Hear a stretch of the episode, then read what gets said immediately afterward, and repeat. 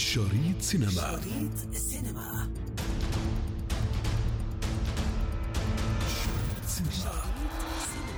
نجوم كبيرة لمعت في سماء الجولدن جلوبز وتفردت بجائزة الدورة السابعة والسبعين التي ينتظرها مشاهير العالم. الحفل المبهر الذي كان قبل شهر واحد فقط من حفل توزيع الأوسكار. Uh, This is uh, it's very exciting and uh, very unexpected. فاق الممثل المصري رامي يوسف كل التوقعات وحصد جائزة الجولدن جلوبز عن فئة أفضل أداء لممثل في مسلسل تلفزيوني كوميدي عن دوره بالمسلسل رامي. A lot of this show are things I could have done in real life. حضور عربي اكتسح صدارة جوائز الجولدن جلوبز ليعيد لجذور الشاشة الذهبية إشعاعها. وعن هذا يحدثنا الناقد السينمائي المصري طارق الشناوي. تعودنا آه، دائما آه، أن يكون هناك تفسير سياسي لأي موقف فني.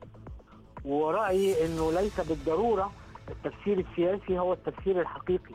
آه، بمعنى إنه لما يفوز رامي يوسف هذا العام بالجائزة الأولى كأحسن ممثل عن عمل درامي والعمل ده بيتحدث عن المسلم في المطلق يعني سواء كان عربي أو غير عربي لكن عن المسلم آه والمجتمع الغربي اللي بيعيش فيه والمعاناة حتى يثبت أن الدين كدين ليس له علاقة بالتطرف والإرهاب. أيضا تصدر فيلم الدراما Marriage Story للمخرج نوا بومباخ ترشيحات جوائز الجولدن جلوبز في ست فئات. فرانك Sheeran, is that right? Yeah, you said right. Uh, أسماء كبيرة لمح نجمها في الحفل وجاءت ملحمة سكورسيزي Irishman في المرتبة الثانية برصيد خمس ترشيحات بفئات مختلفة إذ نالت جائزة أفضل فيلم وأفضل ممثل مساعد للنجمين جو بيتشي وآل باتشينو. وبأفضل مخرج وسيناريو متساو مع فيلم Once Upon a Time in Hollywood للمخرج كوينتين تارنتينو the people that I had in my fever dream about who would be fantastic to do this. وعن اجتماع هذه الأسماء العملاقة في إنتاج واحد نتحدث. هذه المسابقة اللي بدأت عام 44 آه هي ثاني مسابقة من الناحية التاريخية اللي لها آه سحر عالمي طبعا بدأت آه بعد الأوسكار الأوسكار كان نهاية العشرينيات وبالتالي بتعتبر مؤشر للجوائز التالية آه، آه، تاريخيا بعد الجولدن جلوب عشان كده النجوم أو كبار النجوم بيحرصوا على المجيء وفي العادة.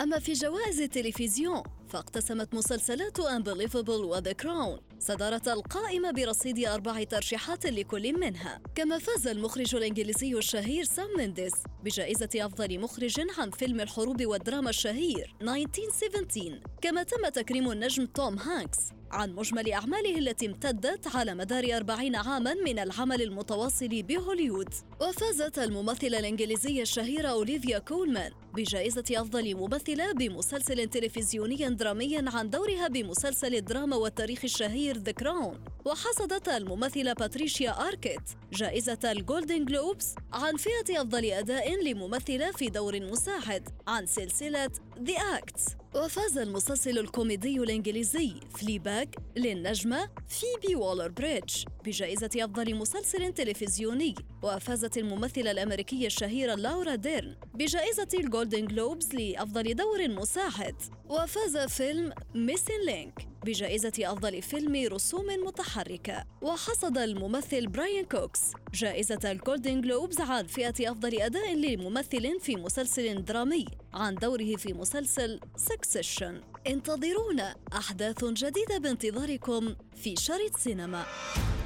شريط سينما. شريط سينما. شريط سينما.